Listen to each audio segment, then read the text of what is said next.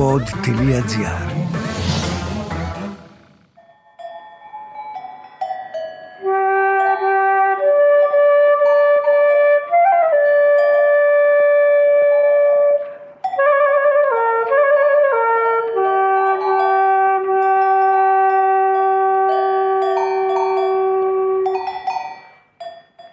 Εδώ ραδιοφωνικός σταθμός Αθηνών. Μεταδίδομεν το πρώτο ανακοινωθέν του ελληνικού γενικού στρατηγίου. Οι Ιταλικές στρατιωτικές δυνάμεις προσβάλλουν από τις 5ης και 30 πρωινής της σήμερον τα ημέτερα τμήματα προκαλύψεως της ελληνοαλβανικής μεθορίου. Οι ημέτερε δυνάμεις αμήνονται του πατρίου εδάφους. Πρώτες πρωινές ώρες της 28ης Οκτωβρίου 1940. Στο σπίτι του Ιωάννη Μεταξά στην Κηφισιά, ο Ιταλός πρεσβευτής Γκράτσι του δίνει το Ιταλικό τελεσίγραφο, εκ μέρους της κυβέρνησης Μουσολίνη. Ο Μεταξάς, αφού το διάβασε, κοίταξε μέσα από τα χαρακτηριστικά στρογγυλά του γυαλιά τον Γκράτσι και είπε λακωνικά «Alors, c'est la guerre». Λοιπόν, έχουμε πόλεμο. Ελάχιστες ώρες αργότερα, η Ελλάδα ξυπνούσε με το ραδιόφωνο και τις εφημερίδες να ανακοινώνουν την Ιταλική επίθεση στα ελληνοαλβανικά σύνορα, που είχε ήδη ξεκινήσει. Πόλεμος. Και τότε συνέβη κάτι το απίστευτο. Το όχι του μεταξά στους Ιταλούς ένωσε τους Έλληνες. Οι άντρες που σε λίγο θα εγκατέλειπαν γυναίκες, παιδιά και γονείς για να πολεμήσουν στην Αλβανία, έτρεχαν ενθουσιασμένοι να καταταγούν. Σαν να πήγαιναν σε γιορτή και όχι στο θάνατο. Μα καλά, πώς έγινε αυτό; Είπαμε, είμαστε ανισόρροποι ως λαός ώρες-ώρες. Αλλά να πανηγυρίζουμε που πηγαίνουμε σε πόλεμο, το λες και λίγο υπερβολικό. Και δεν ήταν μόνο αυτό. Έχει κι άλλα αξιοπερίεργα αυτή η επέτειος. Καταρχάς, το όχι στους Ιταλούς δεν το είπε ένας δημοκρατικά εκλεγμένος πρωθυπουργός, αλλά ένας δικτάτορας.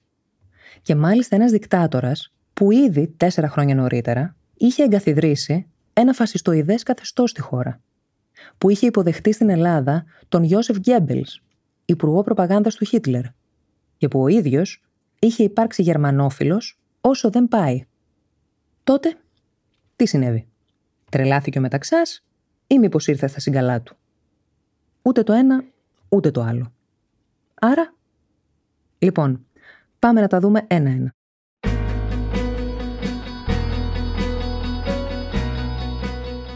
Ας ξεκινήσουμε από μια πολύ υπομένη άποψη.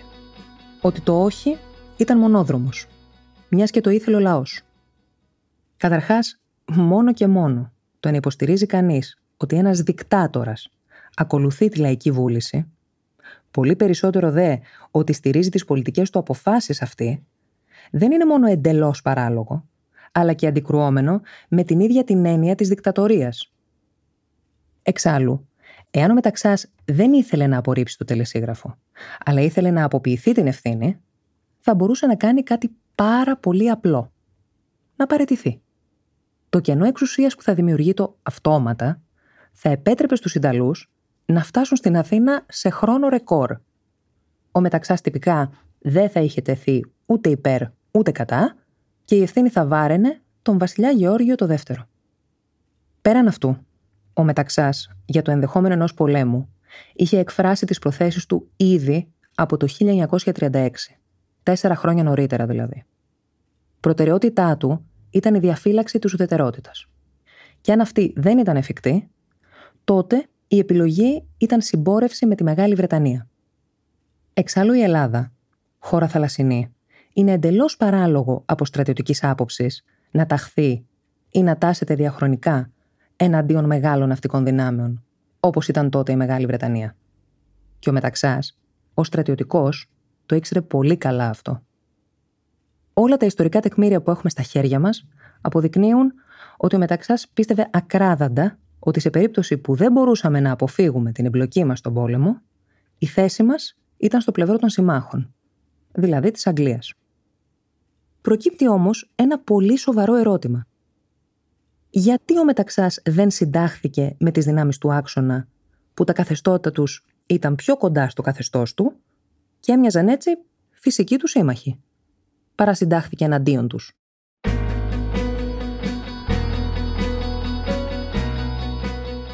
Εδώ έχουμε ένα από τα πιο ενδιαφέροντα σημεία στη νεότερη ελληνική ιστορία.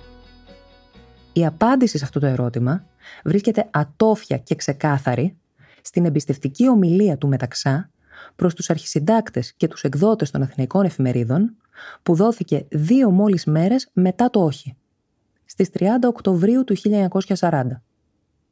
Αρχικά, τους τόνισε ότι έγιναν τα αδύνατα δυνατά προκειμένου να μην δοθούν αφορμές ή ιονία αφορμές στους Ιταλούς σε μια προσπάθεια να διατηρήσουμε την ουδετερότητα της χώρας μας μέχρι τέλους.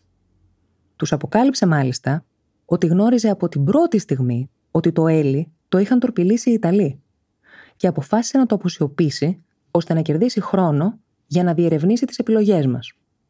Ώσπου δεν άργησε να γίνει ξεκάθαρο ότι ο μόνος τρόπος για να αποφεύγαμε επίθεση από τις δυνάμεις του άξονα ήταν να τασόταν η Ελλάδα εκούσια υπέρ τους. Και ο Μεταξάς ήξερε πολύ καλά τι θα σήμαινε αυτό.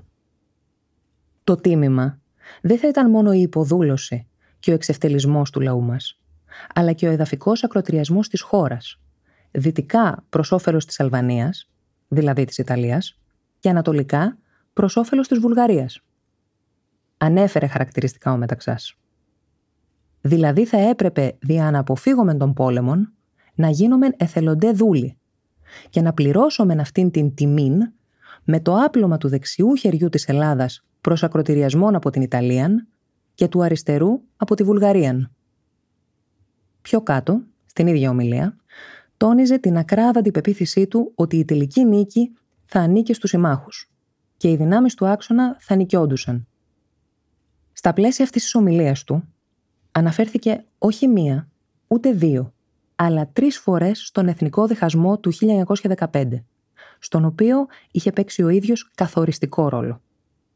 Φαίνεται ότι το τραύμα του διχασμού ακόμα ταλάνιζε το μεταξά και έπαιξε εν τέλει πολύ σημαντικό ρόλο στην απόφαση του όχι.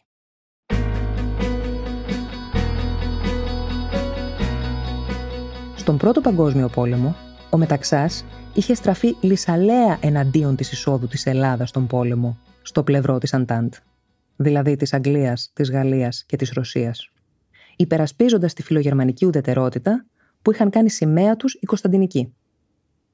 25 χρόνια αργότερα πλέον, το 1940, όλοι οι πρωταγωνιστές του εθνικού διχασμού είχαν πεθάνει. Ο Μεταξάς ήταν ο μόνος εν ζωή και βρισκόταν μπροστά στον δεύτερο παγκόσμιο πόλεμο, κρατώντας τη μοίρα της χώρας στα χέρια του.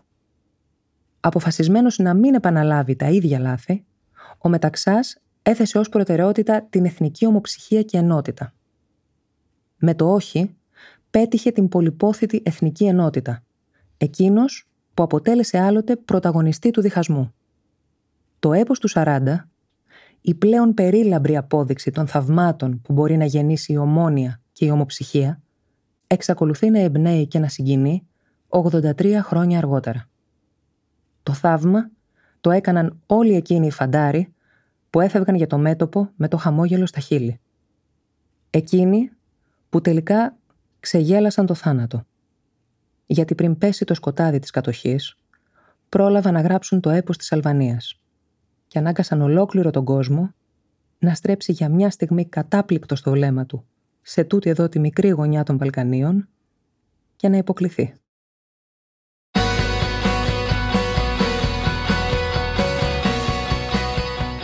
Ήταν το podcast «Τι φάση» σήμερα με την Ελένη Λετώνη στους ήχους ο Μάριος Πλασκασοβίτης. Τι φάση. Ειδήσεις και δηλώσεις που προκαλούν τον προβληματισμό, το γέλιο ή και τον θυμό μας. Μία προσωπική ματιά στην επικαιρότητα με την υπογραφή των ανθρώπων του pod.gr.